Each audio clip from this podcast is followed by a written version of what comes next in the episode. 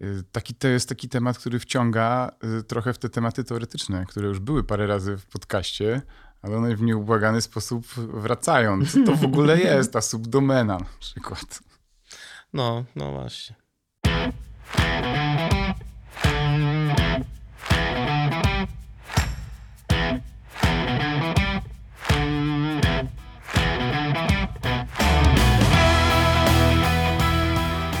Better Software Design to podcast o projektowaniu oprogramowania.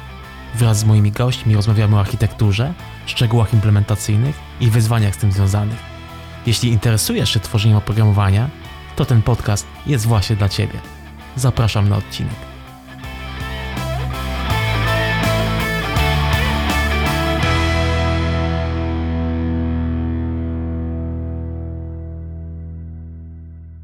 Projektując aplikacje z wykorzystaniem np. konceptów domain-driven design czy też konkretnej architektury, wcześniej czy później stajemy często przed prozaicznym pytaniem. Gdzie mam umieścić napisaną właśnie klasę?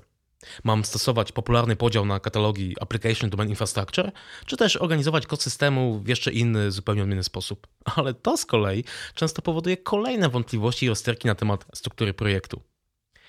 Już na wstępie odpowiem, że podział ADI, czyli jawne rozgraniczanie w kodzie właśnie części Application Domain Infrastructure, zwykle nie ma większego znaczenia, o ile sam kod ujawnia od razu przeznaczenie poszczególnych elementów jego funkcji. Ale złożony system można także organizować wykorzystując wiedzę o subdomenach i bounded kontekstach, grupując poszczególne jego funkcje odpowiednio w moduły.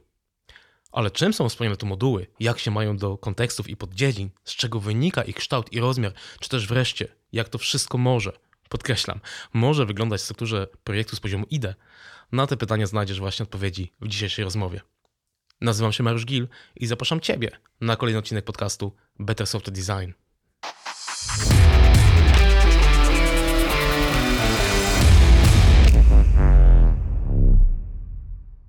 Cześć Marcin. Cześć Mariusz. Widzisz co mam w rękach? Widzę. Marcin widzi, wy nie widzicie. E, chciałem powiedzieć, pokażę wam. E, opowiem wam. E, trzymam Bluebooka czyli Domain Driven Design, taki Complicity in the Heart of Software. A chciałem, Marcin, z tobą o tym porozmawiać, w sumie może nie o, o całej książce, bo byśmy tutaj najbliższy pewnie miesiąc e, spędzili, ale chciałem z tobą porozmawiać o rozdziale, o którym relatywnie mało się mówi. O modułach. Tak, no to to jest temat, który jest dość mocno pominięty, a dość mocno powiązany również ze wszystkimi innymi korowymi tematami. No właśnie, więc jak tak się przejrzy, wiesz, czy to prezentacje, czy to jakieś blogi, to albo się mówi o agregatach, bounded kontekstach, subdomenach, czasami o serwisach. Mało się mówi, wiesz, o tych innych takich, powiedzmy, wzorcach, o ubiquitous language oczywiście się mówi, nie? ale jeden z tych takich konceptów, który właśnie w tej książce jest opisany, czyli modules, aka packages, tegoś tak bardzo mało się mówi, chociaż jednocześnie, jak teraz popatrzy się mm, na to, powiedzmy, praktyczne stosowanie DDD w projektach, to dosyć dużo się mówi o modularyzacji. No to skoro rozmawiamy o modularyzacji, to porozmawiajmy o modułach, czym one są właściwie i jak możemy je zastosować w naszym projekcie. To Marcin, to wiesz, nie jesteś tutaj pierwszy raz, jesteś drugi. Więc jakby pytanie rozgrzewkowe już dawno temu mamy za sobą. To z grubej rury. Czym są w ogóle te moduły? Po co nam to jest? I jak one się różnią od bounded kontekstów. No to, to, chciałem po przecinku za chwilę wrzucić. Obawiam się, że jak nie zaczniemy od bounded kontekstów, to nic nam z tego nie wyjdzie. Ale dobra, z, zróbmy krótką definicję y, modułów. Moduły to jest takie zgrupowanie różnych koncepcji domenowych ściśle ze sobą powiązanych, ale żyjących wewnątrz bounded kontekstu jednego. Tak Evans tego używa. Y, I same nazwy modułów wchodzą nam w skład naszego ubiquitous language, który też tu już padł przed chwilą. Y, I nie mamy ich gdzie umieścić, jeżeli nie zrobimy sobie tego podziału na moduły, tak? Bo to są takie jakieś grupowania, na przykład mam grupowanie pod tytułem rabatowanie moich ofert. I to nie będzie nazwa agregatu, to nie będzie nazwa serwisu, to nie będzie nazwa jakiegoś tam value objectu. Pewnie w tym będzie brało udział być może kilka value objektów, być może jeszcze do tego kilka serwisów domenowych, być może jeszcze jakiś inny building block, ale całe to grupowanie tej koncepcji domenowej nie będzie miało nazwy, jeśli nie zrobimy właśnie tego modułu w rozumieniu Evansa. Tylko ze słowem moduł jest ten problem, że ono jest e, chyba jednym z najbardziej wieloznacznych no, obok serwisu. Nie, że to tyle wiesz, znaczeń co osób. I Evans używa go specyficznie. I w sumie tylko Evans go tak używa i rzadko kto w ogóle, nawet z ludzi, którzy stosują DDD, używa słowa moduł w tym właśnie znaczeniu, że jest to jakieś zgrupowanie różnych, ściśle ze sobą powiązanych koncepcji domenowych. Tutaj mam kilka rzeczy wynotowanych właśnie e, z tego rozdziału mm, z książki Evansa. I właśnie jest takie fajne tutaj mm, jego podsumowanie, że moduły powinny zawierać spójny zestaw konceptów. Nie? To jest takie według właśnie tej definicji Evansa. Tak, czyli te rzeczy, które są wewnątrz modułu, mogą ze sobą ściśle współpracować i mogą dużo o sobie wiedzieć. Czyli tam wysoki coupling nie jest problemem wewnątrz modułu, a między modułami powinien być niższy ten coupling. No a jeszcze niższy powinien być między bounded kontekstami całymi. I, I myślę, że dobrze byłoby tą złapać tą różnicę między bounded kontekstem a, a modułem. No właśnie ona z tego wynika, z tego co powiedziałeś o, o poziomach couplingu, że na tym poziomie to ten coupling może być troszeczkę większy, ale na tym wyższym między bounded kontekstami troszeczkę mniejszy, czyli już podskórnie czuję, że to są różne rzeczy. Tak i te same moduły mogą się układać hierarchicznie. Jak sobie dojdziemy na górę tej, tej układu hierarchicznego, no to wtedy mamy w zasadzie cały bounded kontekst. Więc zróbmy teraz krok wstecz i cofnijmy się do tych bounded kontekstów. Co to jest bounded kontekst? To jest osobny model. Idea Evansa jest taka, żeby nie robić jednego wielkiego modelu dla całego przedsiębiorstwa, całego przedsięwzięcia, tak zwanego modelu kanonicznego czy korporacyjnego, takiego one model to rule them all, tylko żeby zrobić kilka niezależnych, zintegrowanych ze sobą modeli. Bo taki jeden wielki model raczej nie będzie spójny. Dlaczego on nie będzie spójny? Bo terminy, nawet te terminy biznesowe, a język biznesowy to jest taki quasi techniczny język, tak? Można by się spodziewać, że one będą wszystkie jednoznaczne i precyzyjne. To on jednak nie jest jednoznaczny i precyzyjny i nie jest nie bez powodu. W dużych przedsięwzięciach to samo słowo może mieć różne znaczenia, bo po prostu jest tam tak wiele różnych e, aspektów, które ludzie biorą pod uwagę, że naturalnie ta wieloznaczność nam się wkrada. I my powinniśmy zrobić taki, taki model, który sobie jakoś radzi z tą wieloznacznością. No i żeby jakiś przykład podać, na przykładzie jest zawsze łatwiej, tak osławiony produkt. Czym innym zupełnie jest produkt dla klienta, którego interesuje, ile to będzie kosztować, jak on to zamówi, a czym innym jest dla serwisanta, który musi obsłużyć proces gwarancyjny. Czym innym jest dla magazyniera, który to musi przechować w magazynie wysokiego składowania. Więc mamy kilka, kilka osób, kilku interesariuszy naszego systemu i oni, mimo że wszyscy zajmują się tym produktem, tak, ze świata realnego, to oni mają inny zestaw abstrakcji, w głowie, jak się nim zajmują. Co innego, inne cechy ich interesują. I dlatego te kilka niezależnych modeli ma sens, bo to nie jest tylko takie proste y, rozbicie na mniejsze kawałki, bo większa całość była dla nas niezrozumiała, no to po prostu zrobiliśmy sobie jakieś tam rozbicie na mniejsze i będzie łatwiej to zrobić. Tak to przyczyna, dlaczego bounded konteksty działają, jest sporo głębsza. I wynika właśnie z tego, że różne abstrakcje mają różni interesariusze systemu i my chcemy modelować te abstrakcje a nie bezpośrednio przedmioty ze świata realnego z całym dobrodziejstwem, bo to tak jakbyśmy robili zbyt dokładną mapę, tak? Mapę jeden do jeden. Tu nam trochę wracają te tematy z poprzedniego odcinka, który razem nagrywaliśmy. Tak, znowu metafora map. Ale tutaj też możemy jej użyć, bo ona e, też, e, e, też jest trafna w tym przypadku. Mogę mieć mapę, na której chcę zobaczyć sieć drogową, bo przemieszczam się między miastami, a mogę chcieć zobaczyć mapę na przykład geologiczną tego terenu, bo interesuje mnie, jakie tam są złoża. Albo mapę topograficzną, bo chcę się udać na wycieczkę i interesuje mnie, gdzie są góry, gdzie są lasy, gdzie są jakieś rzeki, gdzie są jakieś ciekawe miejsca, które mogę zobaczyć. Tak? I to są różne abstrakcje zbudowane na podstawie tej samej fizycznej przestrzeni. No i analogicznie jest w biznesie i w naszych modelach. Więc wracając tej dygresji o bounded kontekstach, to przede wszystkim jest osobny model. I teraz ten osobny model to może być całkiem duża całość. I potrzebujemy go zmodularyzować również wewnątrz. Czyli tą pierwszą modularyzacją to jest podział na bounded konteksty, a potem idziemy z modularyzacją dalej i dzielimy na moduły. Czyli robi nam się taki hierarchiczny układ.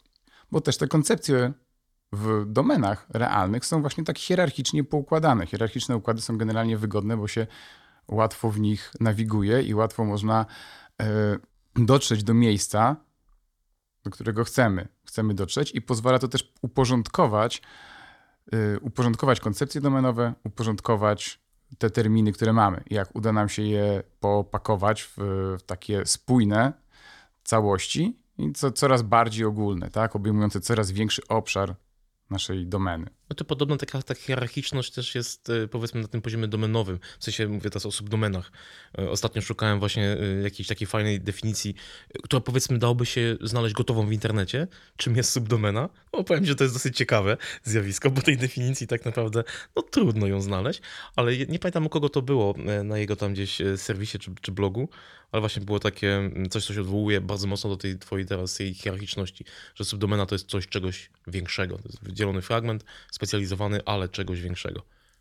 No właśnie, bo nie mamy tutaj dwóch poziomów. Często się mówi domena, subdomena, tak jakby to był taki podział dwupoziomowy. Mamy sobie domenę i moją domeną jest załóżmy kino, tak, obsługa kina, albo sprzedaż jakichś towarów, albo yy, moją domeną może być organizowanie ruchu lotniczego, tak, jestem linią lotniczą i, i wszystko, co z tym związane, to jest moja domena. No i potem mam subdomeny i koniec. Muszę to sobie podzielić jakoś na subdomeny. No to nie jest, ta rzeczywistość jest dużo głębsza. No to wystarczy spojrzeć, wiesz, na, na szpital, na bank tak. z takiej perspektywy i nagle się okaże, że kurczę, nie pasuje. To po prostu nie pasuje. Dokładnie. Więc dwupoziomowy podział nie jest y, tym, czego chcemy. I tak naprawdę Evans nie używa tego w tym znaczeniu. E, on często używa terminu domena i subdomena w książce zamiennie. Używa terminu subdomena, jeśli chodzi mu o to, żeby wyakcentować, że jest to część większej całości. Ale później może się okazać, że ta część, jak o niej mówimy tylko i wyłącznie, to ją nazywamy z kolei domeną, a jak zaczynamy ją rozbijać, to pod domenami, subdomenami są jakieś części tej większej całości. Ile jest poziomów tej hierarchii? Zależy od tego, no, gdzie jesteśmy, tak? w jakiej części świata. Są takie całkiem małe przedsięwzięcia yy, i, yy, i wtedy być może nawet te dwa poziomy nam wystarczą. Mamy jakąś prostą działalność handlową, mamy dom, tą domenę, jakiś tam e-commerce, i w niej mamy kilka poddomen. I być może nam ten dwupoziomowy podział wystarczy. Tak? Mamy tam sprzedaż, mamy magazyn, mamy dostarczanie tych produktów, jakąś tam spedycję, mamy obsługę procesu reklamacyjnego, mamy wycenę, być może jeszcze kilka innych rzeczy i dwupoziomowy podział w zupełności wystarczy. Mamy jeszcze jakieś południowo-koreańskie koncerny, które produkują wszystko, od śrubek do helikopterów. I jeszcze może żywnością też się zajmują. No i tam tych poziomów może być n i to n nie będzie małe.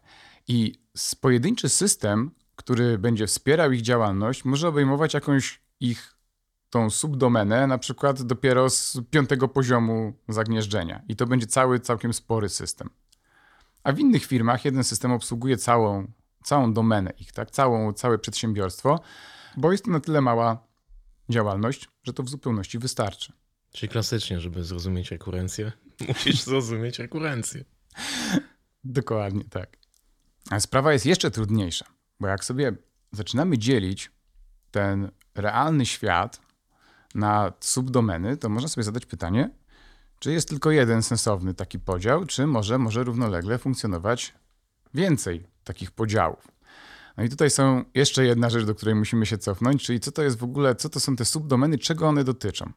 Mamy takie terminy, które też się może nieco rzadziej niż agregaty i bounded konteksty yy, pojawiają, jak mówimy o DDD, czyli przestrzeń problemu i przestrzeń rozwiązania. I wkoło tych terminów też jest trochę nieporozumień. Bo one są najczęściej używane w taki sposób, że przestrzenią problemu jest ten mój biznes, a przestrzenią rozwiązania jest mój soft. Tylko to nie jest najtrafniejsze użycie tych terminów, bo w dzisiejszym świecie ten soft tak głęboko przenika działalność firmy, tą taką działalność y, operacyjną, że ciężko oddzielić jest oprogramowanie od reszty tej działalności. Więc może zamiast mówić o przestrzeni problemu, y, to doprecyzujmy, o jaki tu problem chodzi. To jest przestrzeń bieżącej działalności. I tam mamy tej przestrzeni mamy i działalność operacyjną, która się odbywa zupełnie poza softem, jakieś pakowanie paczek, y, rozmowy z klientami. To się odbywa bez oprogramowania. Jest tam też cała wiedza nasza domenowa i ta, która dotyczy tego, co później będzie jakoś implementowane w systemach IT i ta, która dotyczy tych pozostałych sfer, które nie muszą być implementowane. W tej, y, y, w tej przestrzeni będą również systemy, które już zostały wdrożone i działają na produkcji. Tam będzie również konkurencja i całe to otoczenie. Także mamy przestrzeń bieżącej działalności, to co jest w tym momencie. A przestrzeń rozwiązania ja traktowałbym raczej jako przestrzeń projektowanego rozwiązania. Czyli to, co ja dopiero chcę wdrożyć na e, produkcję. No i nas oczywiście tutaj najbardziej interesuje wdrożenie jakiegoś systemu, ale oczywiście może być projektowanie jakichś innych rozwiązań, tak, zmian procesów biznesowych, zmian tego, w jaki sposób ludzie funkcjonują, zupełnie poza oprogramowaniem.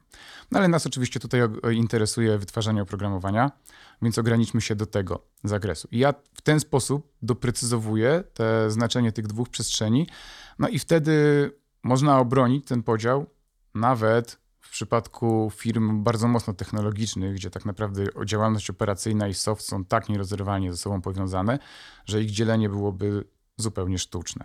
Tu może jeszcze jedno dopowiedzenie.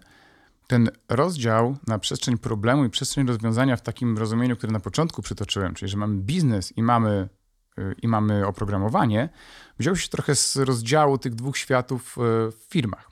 Były sobie działy biznesowe i były, było IT, i tam był ten odwieczny mur między tymi dwoma światami, przerzucanie się wymaganiami przez ten mur i w drugą stronę wracały jakieś gotowe rozwiązanie, które no, zwykle pozostawiało nieco do życzenia, i się okazywało, że to nie jest to, e, o co chodzi. No jedną z idei DDD było, żeby ten mur zburzyć i żeby ściśle współpracować.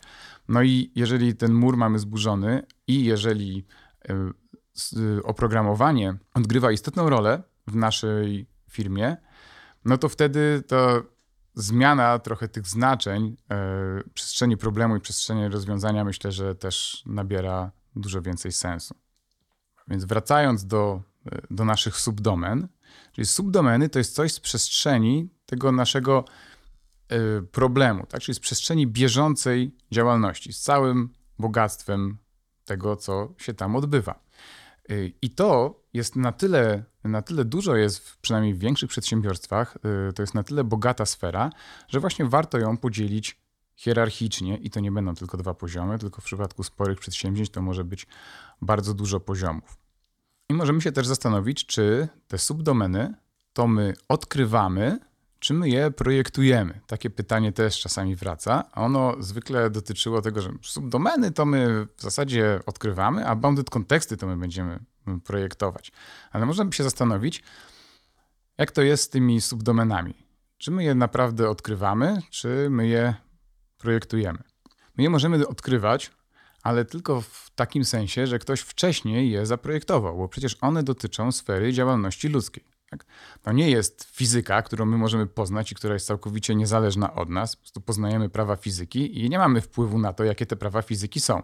Możemy je co najwyżej lepiej albo gorzej zrozumieć. No to w przypadku prowadzenia działalności gospodarczej to jest sfera działalności ludzi, czyli zależy od tego, w jaki sposób ludzie zadecydowali, że chcą działać. No i my możemy odkrywać subdomeny pod warunkiem, że ktoś wcześniej przeanalizował tę działalność, poukładał ją i ma to w głowie i my teraz próbujemy wyciągnąć tę wiedzę. To w tym sensie możemy ją odkrywać. Ale ktoś wcześniej, ktoś w biznesie musiał to zaprojektować, bo to nie jest dane tak jak prawa fizyki po prostu w świecie, który nas otacza. A co w sytuacji, w której nikt tego w biznesie nie przemyślał wystarczająco no właśnie, głęboko. To właśnie od tak mniej więcej dwóch minut mam ten wątek w głowie, że to mogło wyjść tak, wiesz, tak przypadkiem. Po prostu zaczęliśmy coś robić, a potem tak naturalnie zaczęliśmy to zmieniać i nikt się na tym za bardzo nie zastanawiał. Właśnie, tak mogło wyjść. Trzeba się zastanowić też, jaki jest cel tego porządkowania. No bo skoro ktoś włożył wysiłek w to, żeby przemyśleć ten biznes, poukładać go w jakąś hierarchiczną strukturę, no to musiał mieć jakiś cel. No i mógł mieć na przykład taki cel, żeby zorganizować strukturę dowodzenia w tym przedsiębiorstwie, kto, yy, kto komu może wydawać polecenia i w jaki sposób możemy ludzi rozliczać. No, to jest jakiś jeden, jeden cel. To jest mało przydatne do strategicznego planowania w długiej perspektywie i robienia softu. Tak, to się może zmieniać, bo zmieniło się kierownictwo na przykład, tak, i potrzebuje coś inaczej poukładać, zmieniły się uwarunkowania na rynku pracy i trzeba coś inaczej poukładać. Nas interesuje trochę inny cel, czyli właśnie to yy, zorganizowanie tego przedsiębiorstwa, wykrycie tak naprawdę, co, jakie my mamy zdolności, jakie mamy ograniczenia, jakie procesy czy produkty jesteśmy w stanie z tego zbudować. Czyli chcemy znaleźć takie rzeczy, które są względnie stabilne. I takie rzeczy są potrzebne i przy strategicznym planowaniu, jak to przedsiębiorstwo powinno działać dzisiaj i jak się powinno zmieniać, w którym kierunku powinno ewoluować, żeby być konkurencyjne również w przyszłości. I taka perspektywa, właśnie długofalowa, jest też potrzebna przy wytwarzaniu softu. Problem w tym, że nie wszyscy w biznesie mają taką perspektywę czasową. Tak? Mają bardzo różne perspektywy czasowe. I my, jak projektujemy oprogramowanie, czy jesteśmy architektami, czy jesteśmy deweloperami, czy, czy jesteśmy analitykami, to, to jest wtórne. Jak projektujemy rozwiązanie, to nas interesuje długo, długa perspektywa czasowa. Przynajmniej w większości przypadków. No chyba, że projektujemy kampanię reklamową, która za dwa tygodnie cały kod idzie do śmietnika, to wtedy nie. No ale kto z nas pracuje przy kodzie, który tak krótko będzie żył na produkcji? Pewnie niewielu. Większość z nas pracuje przy oprogramowaniu, które będzie żyło długo. Jak będzie żyło długo, to trzeba je utrzymywać. Jak trzeba je utrzymywać, to podziały i architekturę trzeba oprzeć na czymś stabilnym, bo jak oprzemy na czymś, co jest niestabilne i co może się szybko zmieniać, no to za chwilę się to zemści, tak? I za chwilę będzie degradacja całego tego naszego projektu, całej naszej architektury yy, i potem już będzie wspaniały proces, który jakże bardzo lubimy, wychodzenia z legacy. Taką długą perspektywę, w długą perspektywę czasową w firmie może mieć na przykład jakiś przysłowiowy zarząd, ktoś, kogo interesuje, gdzie ta firma będzie za 5 lat. I nas, jako projektujących oprogramowanie, też taka perspektywa może interesować. Dużo krótszą perspektywę może mieć na przykład middle management, którego interesują jakieś kwartalne cele. Więc tutaj te wszystkie organizacyjne aspekty zaczynają nam wchodzić e, w grę i mogą powodować, że nie możemy się skupić na takim podziale strategicznym, jaki nam do wytwarzania softu byłby najbardziej potrzebny. I jeszcze jedno uzupełnienie. Mówiliśmy już, że te podziały na subdomeny, te hierarchiczne całe układy, mogą, może być ich więcej niż jeden dla tego samego przedsiębiorstwa. No i tu przykład, do jakiego stopnia może się to różnić. Weźmy sobie działalność jakąś bankową. Udzielamy kredytów, no i mamy jakieś depozyty, jak to w banku. I możemy mieć podział na te subdomeny, taki, że mamy kredyty i depozyty. No i one oczywiście są gdzieś tam wewnątrz, też jeszcze są kolejne poziomy. Ale możemy to podzielić zupełnie inaczej. Na przykład możemy to podzielić po typie klienta. I nas interesuje przede wszystkim zgrupowanie klientów indywidualnych i korporacyjnych. Klienci indywidualni wewnątrz, jak sobie wejdziemy na niższy poziom tych subdomen, oni będą mieli kredyty i depozyty i korporacyjni też będą mieli kredyty i depozyty. Może się okazać, że ten podział, no, typ klienta jest bardziej istotny niż podział na produkt, który oferujemy tym klientom. Czyli ta sama działalność możemy mieć te same reguły, możemy mieć te same produkty, możemy mieć tych samych klientów i możemy w zupełnie inny sposób ustrukturyzować te subdomeny. I czasem zdarza się tak, że na przykład jakaś firma może zrobić taki, taką zmianę organizacyjną, bo byli w jednym modelu i orientują się, że w sumie to on nie służy ich strategicznym celom. I mogą to do tego stopnia przemodelować. Na szczęście to się dzieje rzadko. No bo wyobrażacie sobie, jaką to powoduje y, potrzebę zreorganizowania oprogramowania, jak ciężko jest ją osiągnąć w rozsądnym czasie i może być tak, że przez bardzo długi czas biznes będzie już funkcjonował w jednym, w nowym modelu, a my w softie będziemy mieli cały czas ten stary model. No i to nie będzie oczywiście komfortowa sytuacja. Patrzę, patrzę na ciebie, tak już widzę, że odjeżdżamy w takie rejony abstrakcji i taką, powiedzmy, teorię, a myślałem, że będziemy rozmawiać, wiesz, o kodzie i jak go zmodularyzować. Ale podejrzewam, że bez jednego się nie da obejść. Tak, jedno bez drugiego jest ciężko zrobić. Mm -hmm. A poza tym, nie wiem, czy wiesz, zaprosiłeś filozofa do podcastu. Poprzednio, jak przy przedstawieniu jakoś pominęliśmy te wątki, jak dotarłem do IT. Nie, nie dotarłem tam bezpośrednio przez studiowanie informatyki. Tematy abstrakcyjne są mi dużo bliższe. No ale też być może pokazuje, jak często y, ten kod jest dyktowany rzeczami, nad których nie mamy bezpośrednio jakby władzy, bo jak opowiadałeś przed chwilą o tych możliwych podziałach tych subdomen, że albo tak, albo tak, no to znowu, nawet jeżeli ten model został zaprojektowany przez organizację w jeden sposób, to kto mi zabroni to zamodelować w kodzie zupełnie inaczej. Ale znowu, zaczynamy, wiesz, niebezpiecznie wjeżdżać w te rejony, powiedzmy, y, dyskusji dosyć mocno abstrakcyjnej. Może, może innym razem. Tak, może innym razem, może yy, możemy przejść na, może na jakiś przykład i trochę bardziej naświetlić to, yy, o czym rozmawiamy. Czym mogłyby być te, te subdomeny? Jaką domenę weźmiemy na warsztat? To to może kino, e, czyli ten temat, który już kiedyś tutaj był w podcaście, bo ten przykład i został przez Kubę Pilimona na jego e, GitHubie opublikowany. I jeżeli ktoś by chciał sobie przypomnieć, to też zachęcam do sobie jeden pierwszych odcinków o agregatach akurat. No a teraz możemy to uderzyć ze strony troszeczkę wyższej. Tak, więc weźmy sobie kino. Czyli naszą domeną jest prowadzenie kina. I to jest cała ta domena. Teraz jakie możemy tam znaleźć w środku podobszary tej działalności? Na przykład zarządzanie repertuarem, bo w ogóle trzeba ułożyć to, co ma szansę się sprzedać, co jak długo trzeba wyświetlać, co wyświetla nasza konkurencja i tak dalej. Wszystkie tego typu tematy mogą tutaj wchodzić w grę. Kolejną y, subdomeną może być sprzedaż biletów. No bo jak już ułożymy sobie ten repertuar, no to trzeba sprzedać bilety. Ta subdomena z kolei może mieć w sobie jakieś zagnieżdżone subdomeny. Może jest to wycena, tak? to jest fragment działalności sprzedaży tych biletów. Może to jest generowanie tych biletów w jakiejś postaci, którą potem e, nasi użytkownicy mogą otrzymać i, i która może pozwolić na to, że wejdą na salę. Może mamy takie mniej oczywiste na pierwszy rzut oka, przynajmniej jak patrzymy przez proces biznesowy e, subdomeny, na przykład jak zarządzanie dostępnością miejsc na seanse. Tego może nie być widać w procesie biznesowym. Kolejną subdomeną może być jakieś zarządzanie rekomendacjami, co zaproponować naszym klientom, którzy już u nas byli i mamy jakoś ich, ich historię, żeby przeszli do nas jeszcze raz.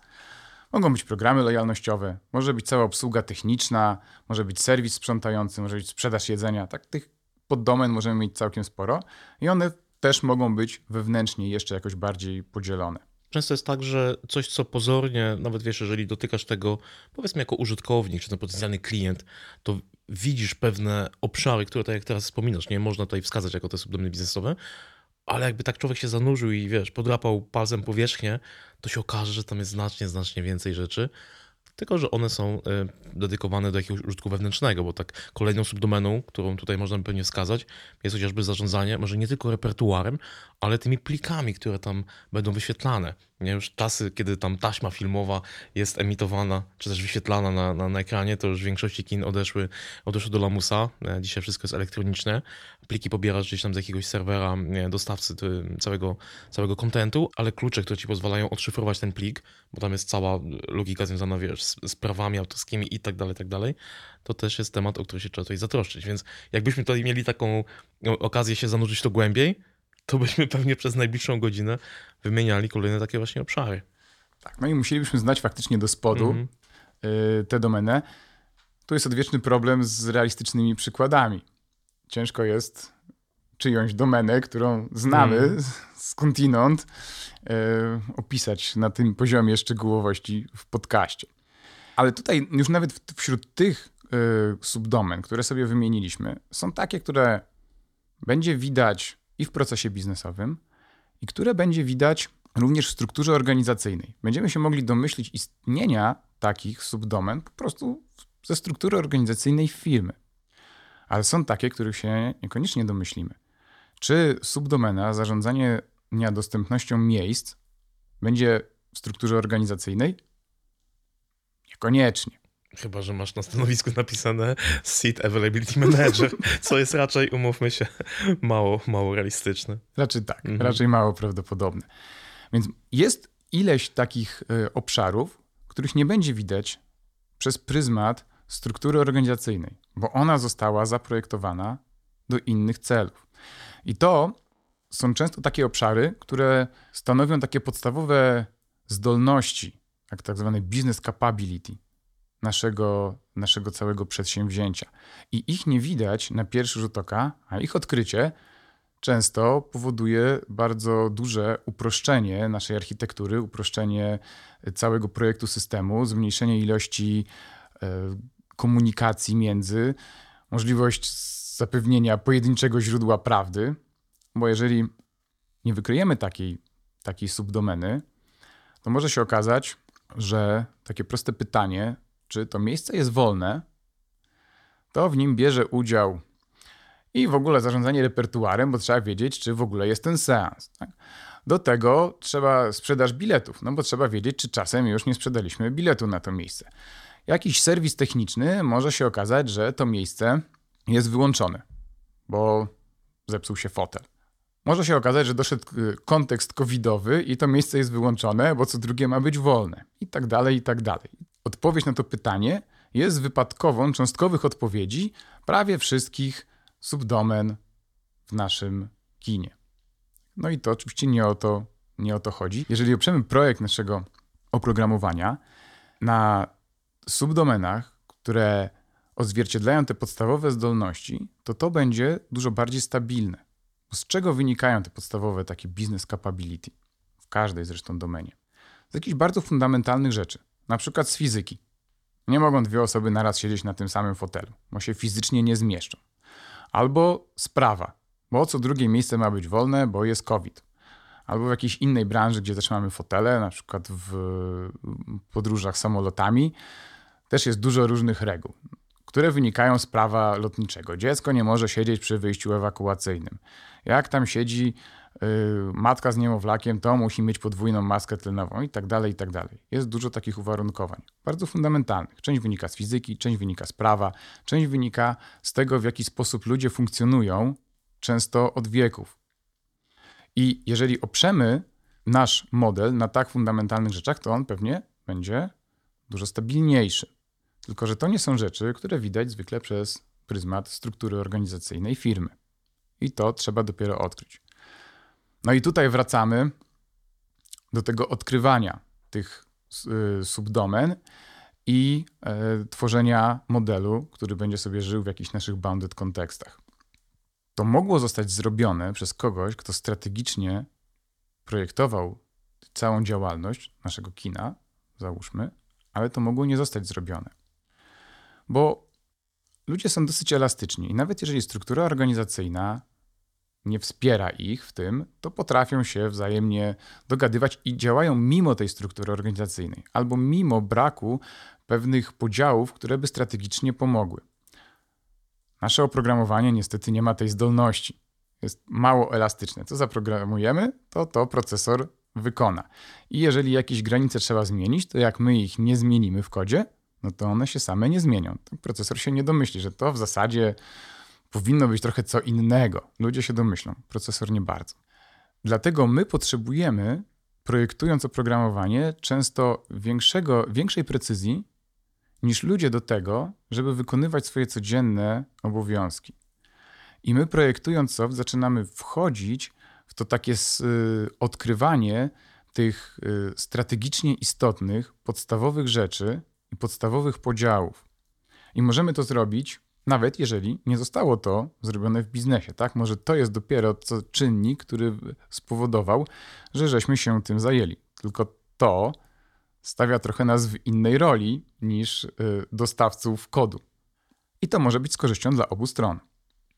I dla nas, bo głębsze zrozumienie i przemyślenie tych strategicznych podziałów może spowodować, że tworzymy wyższej jakości, łatwiej utrzymywalne oprogramowanie. I to może być z korzyścią dla biznesu, bo ktoś może im pomóc w tej strategicznej pracy, którą my i tak, i tak musimy mieć wykonaną, jeśli nasze, nasza architektura ma być y, w długiej perspektywie czasowej, ma się sprawdzić, tak, i ma być stabilna. I nasze zdolności analityczne są tu bardzo pomocne.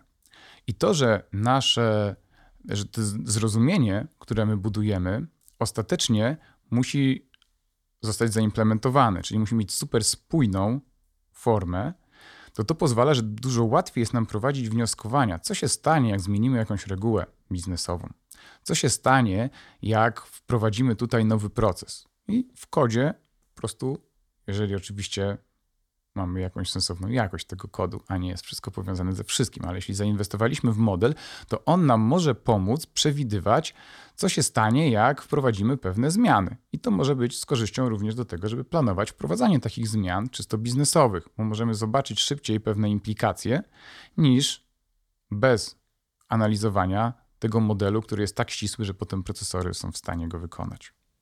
A to wrzućmy tą, tą naszą abstrakcyjną rozmowę na, na, na jakieś realia tego, tego przykładu, bo często, nie wiem jak jest twoja wiesz, obserwacja, ale często się zderzam z takim pytaniem, e, czy to na, gdzieś tam w rozmowach, czy na, na szkoleniach, jak dobierać granulację poszczególnych rzeczy. To pytanie bardzo często pada na, na stormingu, z jaką, wiesz, z jaką dokładnością te zdarzenia opisywać. I często odpowiedź, to mogę udzielić brzmi, nie wiem, ale mam na to 15 minut, ta granulacja sama się to pasuje za chwilę i zobaczymy, co z tego wyniknie. Ale pytanie o granulację i rozmiary subdomen już jest powiedzmy troszkę bardziej złożone, bo ono też ma y, większe implikacje, bo mm, jakbyśmy potraktowali powiedzmy w tym naszym przykładzie z kinem jako jeden z tych y, obszarów, czyli takich powiedzmy subdomen sprzedaż, to wiesz, jak zaczniemy o tym dyskutować, to się zaraz okaże, że ta hierarchia tam pod spodem istnieje. Bo na sprzedaż to składa się i wycena, i sama sprzedaż biletów, a pewnie i nie tylko biletów, i na przykład jakichś kart lojalnościowych, jakichś voucherów, jakichś y, i tak dalej, i tak dalej. I możemy jeszcze pójść w głąb. Co jest w wycenie? W wycenie możemy mieć jeszcze rabaty, możemy mieć jakieś cenniki, bo być może różne grupy klientów mają jakiś różny cennik bazowy, na przykład jakimś e, sprzedajemy na podstawie innego cennika. Jak wejdziemy sobie w rabaty, to może się okazać, że to też nie jest koniec tej hierarchii, tylko w rabatach mamy jakieś rabaty, na, które są przyznawane na poziomie klienta, które są przyznawane na poziomie naszego produktu, czyli seansów filmowych. E, mogą być tam jakieś oferty specjalne, mhm. więc ta hierarchia może się całkiem rozbudować. No i teraz pytanie o poziom granularności. To faktycznie jest częste pytanie, jak to powinno być granularne i tu chyba nie ma jednej prostej odpowiedzi, bo to jest specyficzne dla konkretnej domeny, jak dużo i jak dużych tych, duże te całości będą. Tylko na szczęście, to jak wprowadzimy sobie ten hierarchiczny podział, to to pytanie, znaczy raczej odpowiedź na to pytanie, jak duże powinny być te całości, nie jest aż tak krytyczna. Bo skoro ja mam hierarchię, to ja mogę sobie zawsze dokładać kolejne poziomy. Jeżeli się okazuje, że ta całość, która wydawało mi się, że jest na tyle mała, że wystarczy do tego, do, do mojego grupowania, jak na przykład wycena, staje się tak złożona, że cenniki, zarządzanie cennikami, zarządzanie rabatami to są w sumie dwie rzeczy, które chciałbym oddzielić, bo są same w sobie na tyle duże, to mogę bez problemu wprowadzić kolejny poziom granulacji tego. Jak się okaże, że rabaty są też złożone, bo są różnego typu rabaty, to mogę wprowadzić kolejne poziomy. I mogę te granulacje dostosowywać do tego, jak dużo z tych koncepcji jest mi potrzebnych, na przykład przy projektowaniu oprogramowania. Tak to samo, taką samą y, analizę moglibyśmy przeprowadzać na potrzeby inne niż wytwarzanie oprogramowania. Wiesz, to, co mówisz teraz bardzo mocno się klei z tym, jak Evans to opisywał właśnie w rozdziale o modułach, bo tam jest takie zdanie, że na początku tego projektu to raczej te moduły będą mocno skaplowane, ale później, jak i model się zmienia, i organizacja, i to wszystko ewoluuje, to ten kod powinien nadążać. Powinniśmy też to być może rozcinać na te, powiedzmy, osobne moduły. E, I to się teraz bardzo mocno wiąże właśnie z tym wprowadzaniem kolejnego poziomu hierarchii, o którym opowiadasz. Jest tak zwany ciągły refactoring. I my cały czas powinniśmy dostosowywać strukturę, w tym strukturę modułów, do aktualnego zrozumienia naszej domeny.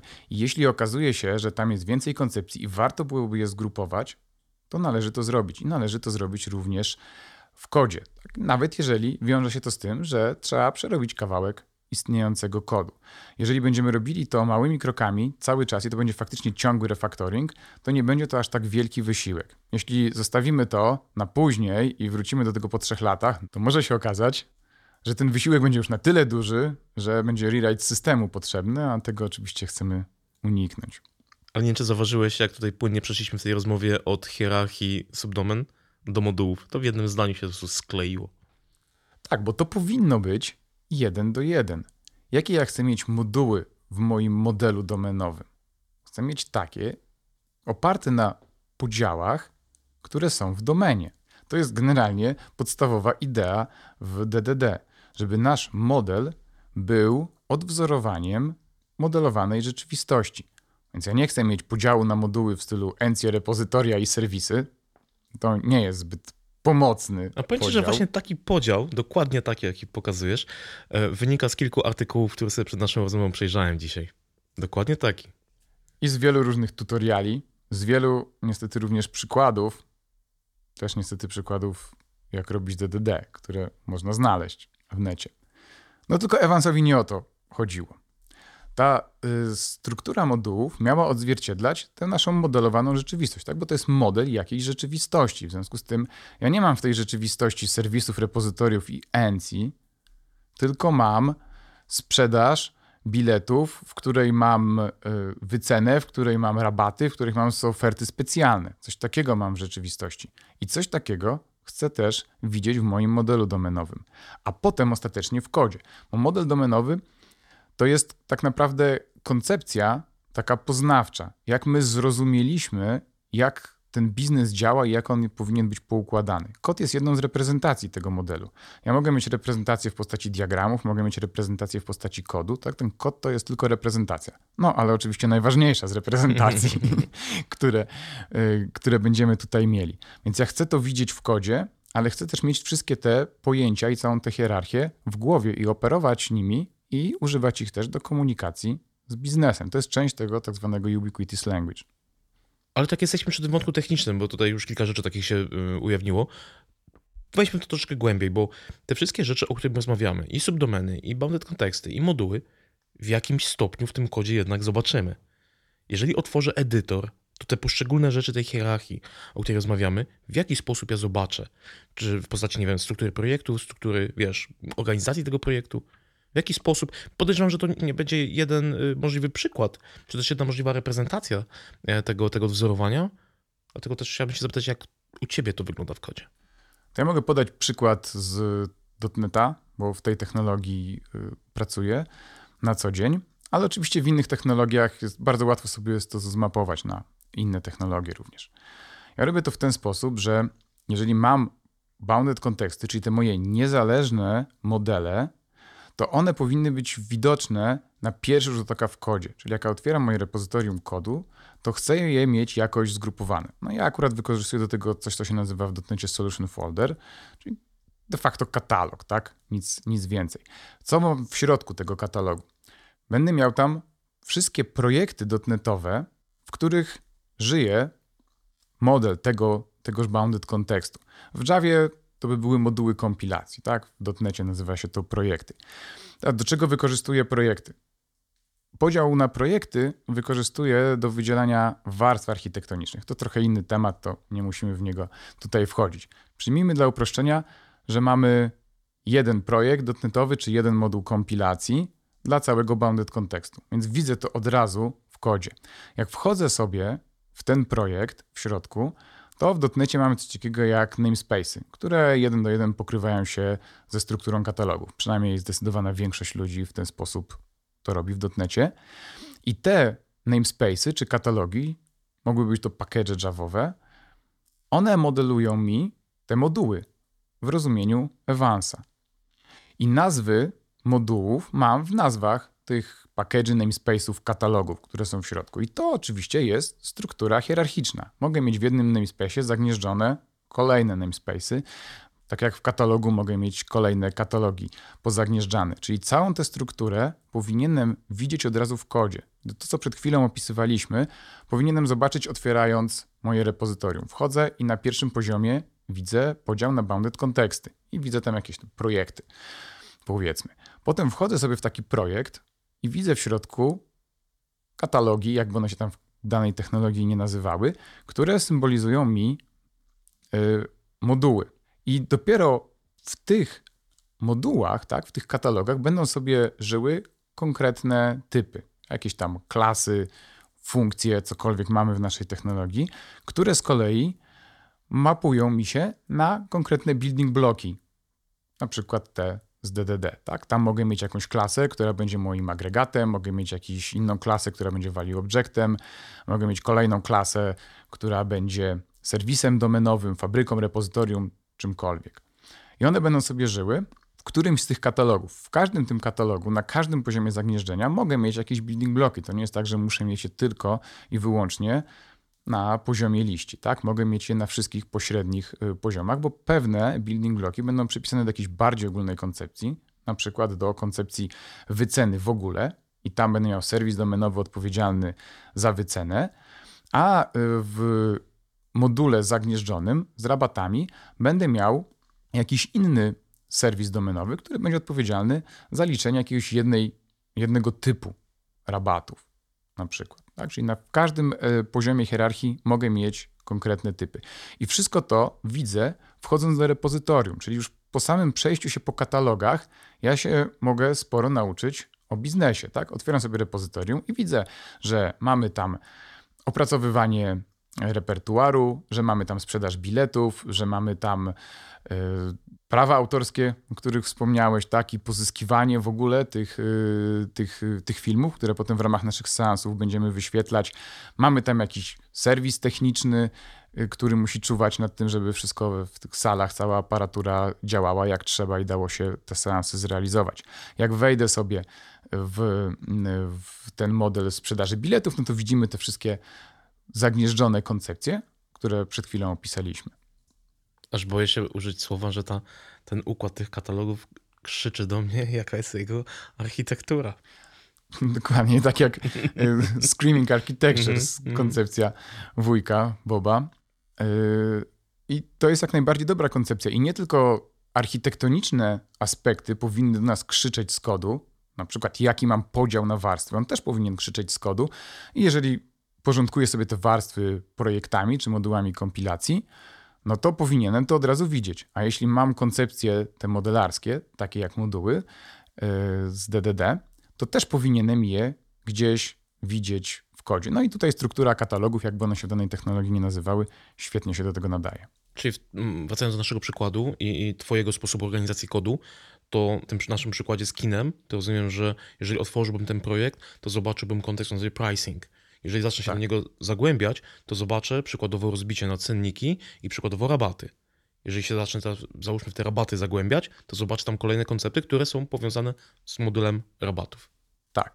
I to, co jest blisko w kodzie, dzięki takiej organizacji, może mieć do siebie sporo zależności.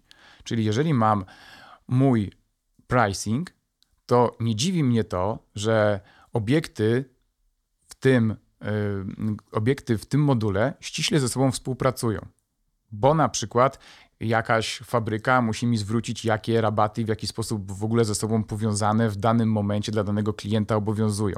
Jakiś serwis, który jest odpowiedzialny za bardziej całościową wycenę, musi, może użyć tej fabryki, może użyć zwróconych y, rabatów przez tą fabrykę, może użyć jakichś tam cenników, żeby wyznaczyć w ogóle ceny bazowe, może użyć jakiegoś y, innego konceptu z zagnieżdżonego modułu odpowiedzialnego za przewalutowanie tego. I dopiero złożyć to wszystko naraz. Tak więc tam to, że rabaty między sobą są ściśle powiązane, albo że wycena, y, to co jest te building bloki, które są w module wyceny koordynują to, co jest w rabatach, to, co jest w cennikach i to, co jest w przeliczeniu walut, jest czymś jak najbardziej naturalnym. Gdyby okazało się, że bardzo ściśle współpracują ze sobą rzeczy z jakiegoś tam entego zagnieżdżenia w wycenie, na przykład tam najniżej mamy oferty specjalne i one bardzo ściśle współpracują. Nie z innymi rabatami, tylko one bardzo ściśle współpracują z generowaniem PDF-ów na potrzeby wystawienia biletów, to pewnie byłoby coś nie tak. Ale to, że y, i z tych konceptów do wyceny, i z konceptu generowania biletów w dowolnym formacie korzysta jakiś jeszcze nadrzędny building block, który jest odpowiedzialny na przykład za modelowanie use case'a sprzedaży biletów na, e, na dany seans, to już nie byłoby niczym dziwnym, bo on może poprosić o, on może poprosić o wycenę, on może też zlecić ostatecznie wystawienie biletów. może zlecić yy, ponowną wycenę, na przykład, żeby zobaczyć, czy cena, którą zaakceptował klient i która przyszła jako zaakceptowana cena z UI, to faktycznie jest cena, którą nasz system wyliczył, tak, żeby nie okazało się, że ta cena w międzyczasie się zmieniła, albo ktoś hakuje nasze API, albo cokolwiek innego. Więc wtedy taki use case może korzystać i z wyceny, i z generowania biletów. Ale głupio byłoby, gdyby rabaty korzystały z generowania biletów albo na odwrót. Tak? To byłby jakiś dziwny kapling. Więc to, co jest blisko siebie w strukturze katalogów, blisko siebie w kodzie, może ze sobą ściśle współpracować. To, co jest im dalej, większa jest ta odległość, tym luźniejszy powinien być kapling, bo to nie jest tak, że albo coś jest, albo on jest silny, albo go nie ma wcale, tylko jest jakaś gradacja. Ona powinna być proporcjonalna do odległości tego w kodzie. Wtedy sama struktura kodu pozwala nam sensownie zarządzać zależnościami, bo mówi nam, jak ścisłe powiązania tutaj powinny w ogóle wchodzić w grę. A ten sposób organizacji kodu, o którym wspominasz, też mi się znowu wiąże z tym, o czym Evans mówił. Tam pada w tym, w tym rozdziale o modułach takie bardzo fajne zdanie, że jeżeli twój model jest jak książka, to moduły są rozdziałami tej książki. I tak teraz, wiesz, łączę sobie teraz te kropki, tak mi się to e, wszystko skleja w jakąś całość. Ale jedno pytanie chciałbym się jeszcze wrzucić do tej rozmowy, bo ono podejrzewam, że e, u kogoś, kto słucha tego odcinka uważnie, gdzieś tam mogło się zakiełkować. Jak na to wszystko, na te podziały, o których teraz opowiadałeś, nakłada się jeszcze infrastruktura. Na jakim poziomie na przykład umieszczę, wiesz, jakieś rzeczy związane e, z konkretnym na przykład mechanizmem mapowania relacyjnego, gdzieś tam na bazę, jakieś takie rzeczy infrastrukturalne, które na koniec dnia niestety musimy zrobić, bo ten model, jaki najpiękniejszy by on nie był, on jeszcze potrzebuje tej wasy technicznej do tego, żeby zadziałać, coś zapisać. I gdzie to wszystko jeszcze w ten model, powiedzmy, układu organizacji kodu muszę wrzucić. No i tu tutaj wracamy do podziału na warstwy, do tej architektury, którą się czasami określa jako aplikacyjną, chociaż nie jestem wielkim fanem yy, tej nazwy. Fajnie byłoby, gdybyśmy byli w stanie oddzielić te koncepcje domenowe od takich aspektów technicznych, o których powiedziałeś, jak na przykład mapowanie obiektowo-relacyjne. I tu musimy rozróżnić yy, dwie rzeczy. Sam fakt tego, że ja chcę zapisać coś w danym momencie do bazy danych, to jest koncepcja według mnie nie techniczna, tylko domenowa. To, że ja zapisuję coś na przyszłość, to nie jest kwestia techniczna. To jest coś, co było obecne, zanim stworzyliśmy komputery, i zaczęliśmy ich używać i pisać oprogramowanie. Kiedyś było jakieś archiwum, ja jakąś ofertę na przykład mogłem albo włożyć do segregatora i zanieść na regał, albo mogłem wrzucić do niszczarki. Tak? To jest decyzja biznesowa. Co ja zachowuję na przyszłość? Myślałem, że pójdziesz jeszcze dalej do, do glinianych tabliczek, nawiążesz, na których odnotowałem, że dwa worki ziarna ci wydałem. Tak, więc to jest stare jak mhm. działalność ludzka. Co chcę zachować na przyszłość, a co jest mi potrzebne tylko tu i teraz i mogę o tym zapomnieć. Oferta może być czymś, co ja chcę zachować na przyszłość, bo to jest oferta, która była widziana przez klienta, która mnie do czegoś zobowiązuje i wtedy chcę ją zachować na przyszłość. A może to być oferta, którą ja tylko po prostu wygenerowałem, żeby komuś pokazać i mogę o niej spokojnie zapomnieć, czyli wrzucić do niszczarki, albo po prostu garbage collector może ją zjeść na koniec przetwarzania jakiegoś tam żądania. Więc sam fakt tego, że ja coś zapisuję, na przyszłość, żeby móc to później odtworzyć, to to jest kwestia jak najbardziej domenowa. I w moim modelu domenowym mogę mieć repozytorium, czyli coś, co modeluje mi zapisywanie i odtwarzanie. I w ramach jakiegoś use case'a modelowanego w DDD przez serwisy aplikacyjne mogę mieć tam moment wykorzystania tego repozytorium, żeby to coś zapisać bądź odtworzyć. Na przykład naszą rezerwację kinową. Jeżeli mielibyśmy taki byt jak rezerwacja, mogę chcieć ją zachować, żeby potem ten klient mógł do niej wrócić, żeby mógł ją na przykład anulować, albo żeby mógł ją opłacić, albo żeby mógł cokolwiek innego z nią zrobić. I to jest ten aspekt domenowy. I to mam w moim modelu domenowym i będę miał też w tych building blockach, które żyją sobie w tych moich modułach. Tam, gdzie mam powiedzmy e, te rezerwacje w moim kontekście sprzedaży biletów, mam taki moduł rezerwacje i tam żyje sobie rezerwacja sama w sobie, która może być agregatem, tak? No już teraz nie wnikajmy w to, co konkretnie w tej domenie jest agregatem. Jeżeli kogoś to interesuje, to jest całe nagranie na ten temat. I mogę mieć w tym samym module też repozytorium dla tych rezerwacji, które mówi, co ja mogę w kwestii zachowywania i odtwarzania zrobić. Tutaj. No i załóżmy, że ono będzie bardzo proste. Większość repozytoriów ma trywialny interfejs. Pobierz po identyfikatorze i zapisz coś tam. I tyle. Teraz w jakimś serwisie aplikacyjnym, który modeluje mi use case sprzedaży biletów, mogę mieć użycie tego repozytorium po to, żeby odtworzyć jakąś re rezerwację albo żeby po raz pierwszy ją dodać do bazy danych. A te aspekty techniczne, o których wspomniałeś, chciałbym odseparować od mojego modelu domenowego.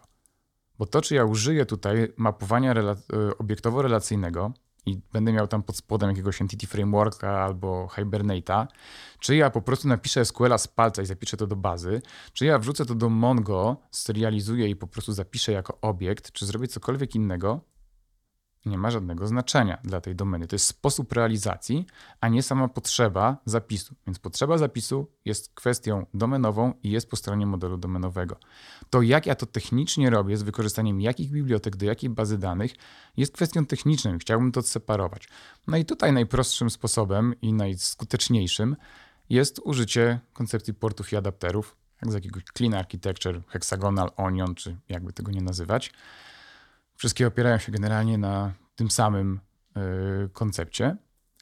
I wtedy wszystkie te techniczne rzeczy mam w jakiejś warstwie, nazwijmy ją adapterów. Tak? Czyli moje repozytorium będzie portem, to repozytorium w domenie, technicznie będzie to interfejs, a w warstwie adapterów będę miał adapter na ten port, technicznie klasę implementującą ten interfejs. I w tej klasie będą się działy te wszystkie rzeczy, takie jak użycie Hibernate albo Entity Frameworka, albo pisanie SQL, albo odpalenie klienta do Mongo. I to mogę wtedy odseparować. Co mi to daje? To czystość kodu dla czystości kodu to może nie jest najważniejsza rzecz. No. Zawsze się mogę na konferencji pochwalić. Tak. Gdzieś tam w korytarzu. Tak, no i nie wstyd wtedy jest generalnie mm. robić takie rzeczy, więc jest fajnie. No ale jest też istotniejszy powód. Jak używam portów i adapterów do tego, żeby odseparować te technologie, to możliwe jest coś takiego jak podejście domain first. Ja mogę zacząć od modelu domenowego i ja w ogóle nawet nie muszę wybrać bazy danych, czyli mogę odroczyć pewne decyzje architektoniczne, a nawet jeżeli te decyzje już zapadły, to mogę odroczyć implementację, która zjada sporo czasu. Tak, te wszystkie aspekty techniczne, zaraz trzeba będzie skrypty migracyjne do bazy danych dopisać, yy, zaraz trzeba to będzie yy, przypilnować, żeby to się wykonało na wszystkich środowiskach i tak dalej. A to może nie być najważniejsza rzecz, którą mam do zrobienia w tym momencie. Może ja najpierw chcę być pewny, że faktycznie ja te rzeczy chcę zapisywać do bazy danych.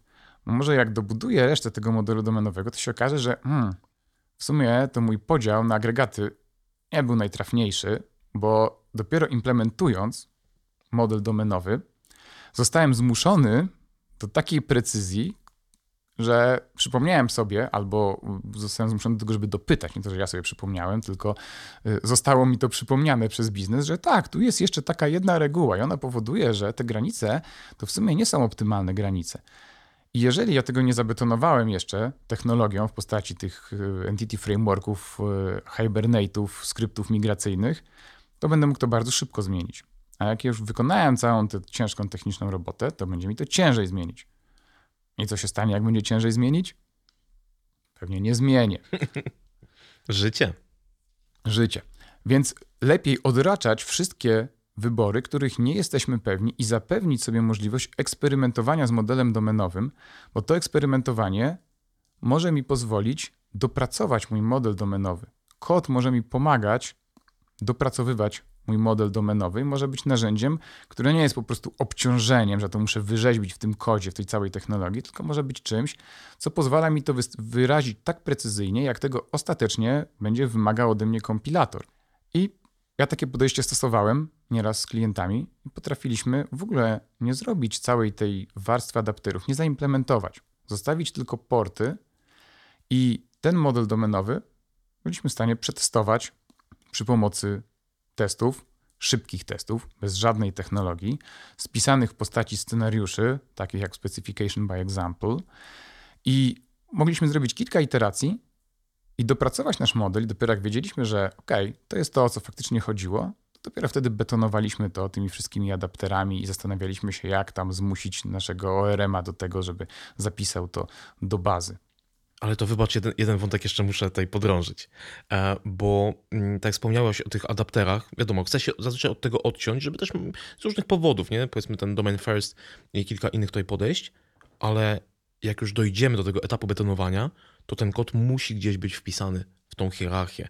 I teraz pytanie, czy kod związany przykładowo z zapisem przez Entity Frameworka czy jakiegoś innego, wiesz, mapera, osadzę w moim module, w którym tych funkcjonalności potrzebuję, bo moduł zawiera spójny zestaw konceptów, czy te wszystkie takie rzeczy techniczne wyrzucę całkowicie z tej hierarchii i będę to trzymał jeszcze w innym miejscu, ale oczywiście znowu ryzykuję, że te rzeczy się gdzieś rozjadą, no bo są daleko od siebie w kodzie. Ja robię to w ten sposób, że warstwę adapterów jako osobną warstwę architektoniczną umieszczam w osobnym projekcie.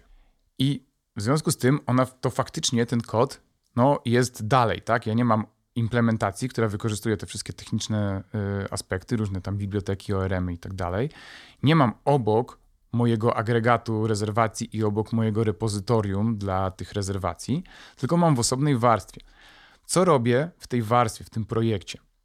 Robię tam też strukturę katalogów, która mapuje mi tę strukturę modułów, którą miałem w tej warstwie domenowej. Czyli jeśli tam miałem podział na rezerwację, miałem taki, taki katalog w tej mojej warstwie domenowej, to w adapterach też robię taki katalog, tylko że tam będę miał implementację, na przykład Entity Framework, repozytory dla, mm, dla tych rezerwacji. Robię to po to, żeby, żeby mieć te struktury, jednak żeby mieć to rozdzielone, bo to są osobne warstwy architektoniczne, żeby mieć w obu tych warstwach taką samą strukturę katalogów, po prostu, żeby było łatwo mi się nawigować. Czyli wiem od razu, gdzie mogę szukać implementacji tego portu, tak? Gdzie, gdzie będzie adapter na ten port, bo struktura katalogów w warstwie adapterów jest taka sama, jak ta struktura w tej mojej warstwie, gdzie mam model domenowy. Ale chcę to trzymać osobno, bo podzielenie tego na osobne projekty pozwala mi na jedną istotną rzecz. Przypilnowania zależności, które wynikają z tej architektury na poziomie kodu. I jeżeli moja warstwa adapterów może wiedzieć o mojej warstwie domenowej, a na odwrót nie powinno być tej wiedzy, to ja ustawiając referencje między projektami w dotnecie, jestem w stanie to wymusić. I wtedy mój kod domenowy nie będzie miał dostępu do tego adapteru, do tej implementacji, która zawiera wszystkie aspekty techniczne i nie będę miał pokusy, żeby tego użyć. I to jest dosyć dużą wartością, bo pomaga zachować dyscyplinę w kodzie i też kod sam w sobie, już nasze IDE, tak, jakiś IntelliSense, podpowiada nam, czego mogę użyć, a czego nie mogę użyć. Jeżeli miałbym to w tym samym projekcie, no to byłoby to widoczne dla tych, dla implementacji moich building bloków domenowych i mogłaby być pokusa, żeby to użyć. A chcę uniknąć tej pokusy, żeby to się nie zemściło w przyszłości. Dlatego ja osobiście mhm. dzielę warstwy architektoniczne na osobne projekty, ustawiam zależności między tymi projektami w taki sposób, żeby to było zgodne z ograniczeniami, które nakłada na mnie wybrana architektura aplikacyjna.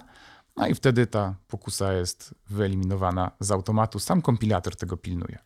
Tu pewnie chyba powinniśmy jeszcze dodać takie disclaimer, że oczywiście to jest jakby twoja reprezentacja tego w kodzie i podejrzewam, że to też zależy od wielkości projektu, bo jeżeli to jest ten mały projekt, o którym wspomniałeś odnośnie marketingu i tej dwutygodniowej akcji, to prawdopodobnie nie będziemy tego aż tak rozdmuchiwać, tylko ten podział będziemy utrzymywać w sytuacji, kiedy was nawiążę znowu do tego, o czym mówię wcześniej, bo długofalowo mam ten projekt utrzymywać latami, bo przy małym projekcie, przy niedużym zespole być może nie będzie to aż tak potrzebne.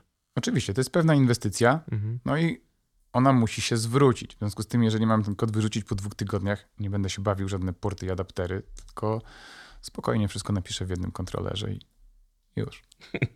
To do pełni szczęścia brakuje mi tylko zmapowania jednego z konceptów, od którego zaczęliśmy naszą rozmowę na kod osób domeny.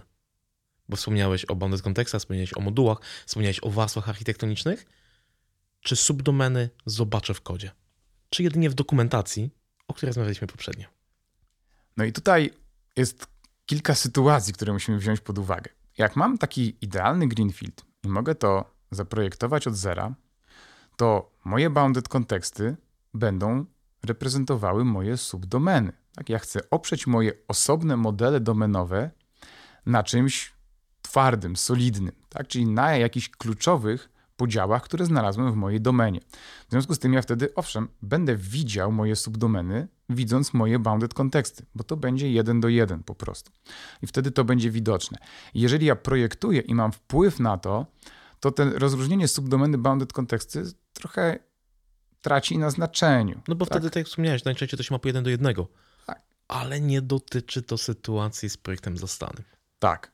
W projekcie zastanym nie będziemy mieli niestety tak, yy, tak różowej sytuacji. Tu trzeba się w ogóle zastanowić, jak się mają bounded konteksty do kodu legacy. Zwykle albo możemy potraktować to tak, że cały kod legacy to jest jeden bounded context, to jest jakiś osobny model.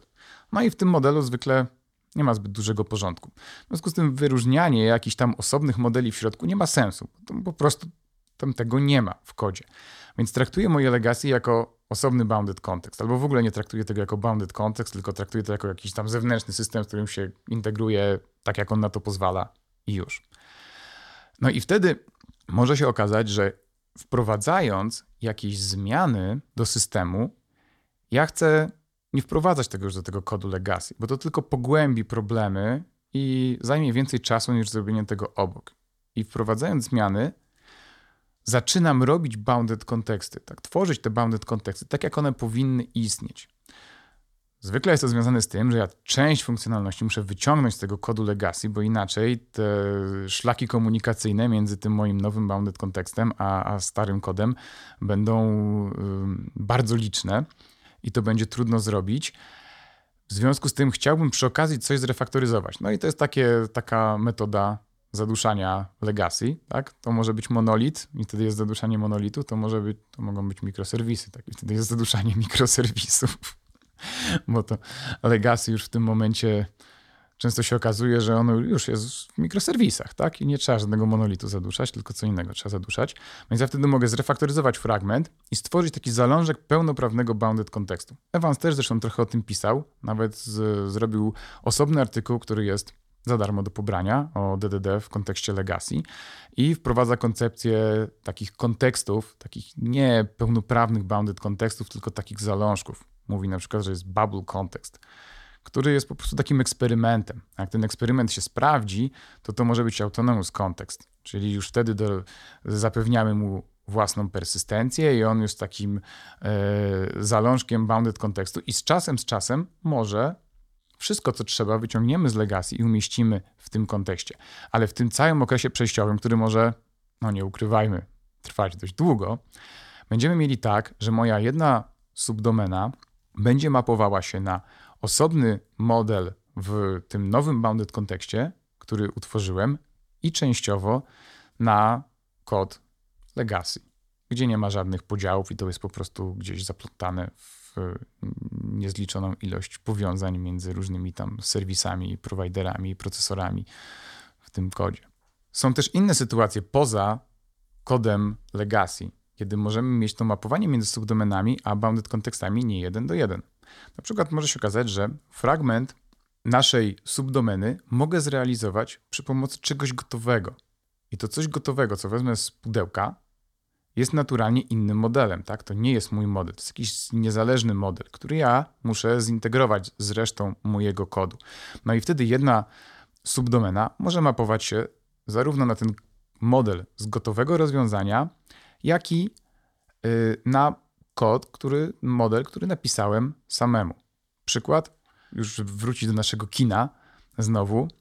Jeżeli w mojej, y, w mojej subdomenie sprzedaży biletów będę miał takie zagadnienie, taką kolejną zagnieżdżoną subdomenę związaną z wystawianiem tych biletów w jakiejś tam formie. Może to jest, trzeba coś wydrukować, a może to trzeba coś przesłać na jakieś apki mobilne, żeby się tym potem autoryzować przy wejściu na salę, cokolwiek. Może jest do tego gotowe rozwiązanie, które pozwala mi to zrobić.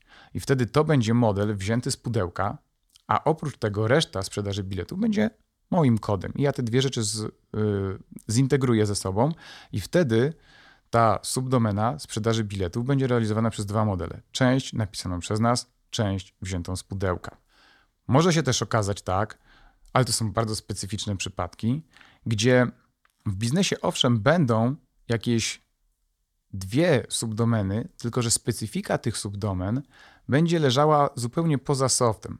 Załóżmy, że mam jakąś działalność handlową i mam sprzedaż detaliczną i hurtową.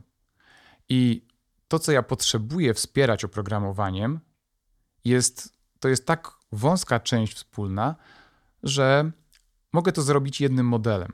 A cała specyfika tych subdomen, która jest w świecie realnym, istnieje poza oprogramowaniem, nie musi być wspierana przez oprogramowanie. Więc wtedy na potrzeby jakichś strategicznych na przykład podziałów naszej działalności operacyjnej mogę y, prowadzić tam dwie subdomeny, handel hurtowy i handel detaliczny, ale mogę mieć jeden bounded context handlowy, który wspiera obie rzeczy. Ale to tak jak mówię, to jest taki graniczny przypadek. Zwykle jednak ta specyfika przebije nam się do oprogramowania, więc to raczej będzie wyjątek, nie reguła. Zastanawiam się od dłuższej chwili, co moglibyśmy polecić słuchaczom do zrobienia po tym odcinku i wydaje mi się, że chyba jednym z takich pomysłów byłby powód właśnie do, do, do książki Evansa, wrócić sobie do tego rozdziału o, o modułach, o subdomenach. Ten rozdział o modułach, on jest wyjątkowo krótki, tam jest dosłownie parę stronek, ale tak w postaci takiego mm, odświeżenia i też nawiązania tutaj do tego wszystkiego, o czym rozmawialiśmy, to wydaje mi się, że to byłoby e, całkiem, całkiem e, dobre. E, ja też podlinkuję tutaj kilka artykułów z, z internetu. Czy z twojej strony coś byś dorzucił do tej listy? Oprócz przejrzenia tego krótkiego rozdziału u Evansa, no może poleciłbym również zrobić sobie, jak ktoś ma e-booka, szybkie wyszukanie, gdzie jest użyte słowo moduł i zobaczyć, jak ono tam pracuje w powiązaniu właśnie z subdomenami, z bounded kontekstami, yy, też z warstwami odpowiedzialności, bo w różnych tych miejscach, też w technikach destylacji, tak, wszędzie tam jest odniesienie gdzieś do tych modułów i do tego, do czego one mogą nam się przydać. Więc nie tylko ten krótki rozdział, tylko tak jeszcze można sobie kilka innych miejsc w książce prześledzić. A podział organizacji kodu, o którym wspominałeś, można by gdzieś zobaczyć? Można na przykład w moim repozytorium, które jest dostępne publicznie na GitHubie, nazywa się dddstarter.net y, i tam jest zestaw technik implementacyjnych, których możemy użyć do tworzenia kodu z wykorzystaniem właśnie różnych wzorców z DDD. I między innymi moduły są tam uwzględnione w taki sposób, jak, jak to tutaj opisaliśmy, więc jeżeli kogoś to interesuje, to, to zapraszam. Można sobie przeanalizować to, to repozytorium i przykłady wszystkich tych rzeczy, o które tutaj mówiliśmy, są tam gotowe. Na koniec mi pozostaje tego powiedzieć, Marcin. Jeszcze raz dziękuję. A Wam, drodzy słuchacze, tradycyjnie podziękować za spędzony czas. Do usłyszenia. Dzięki również. Do usłyszenia.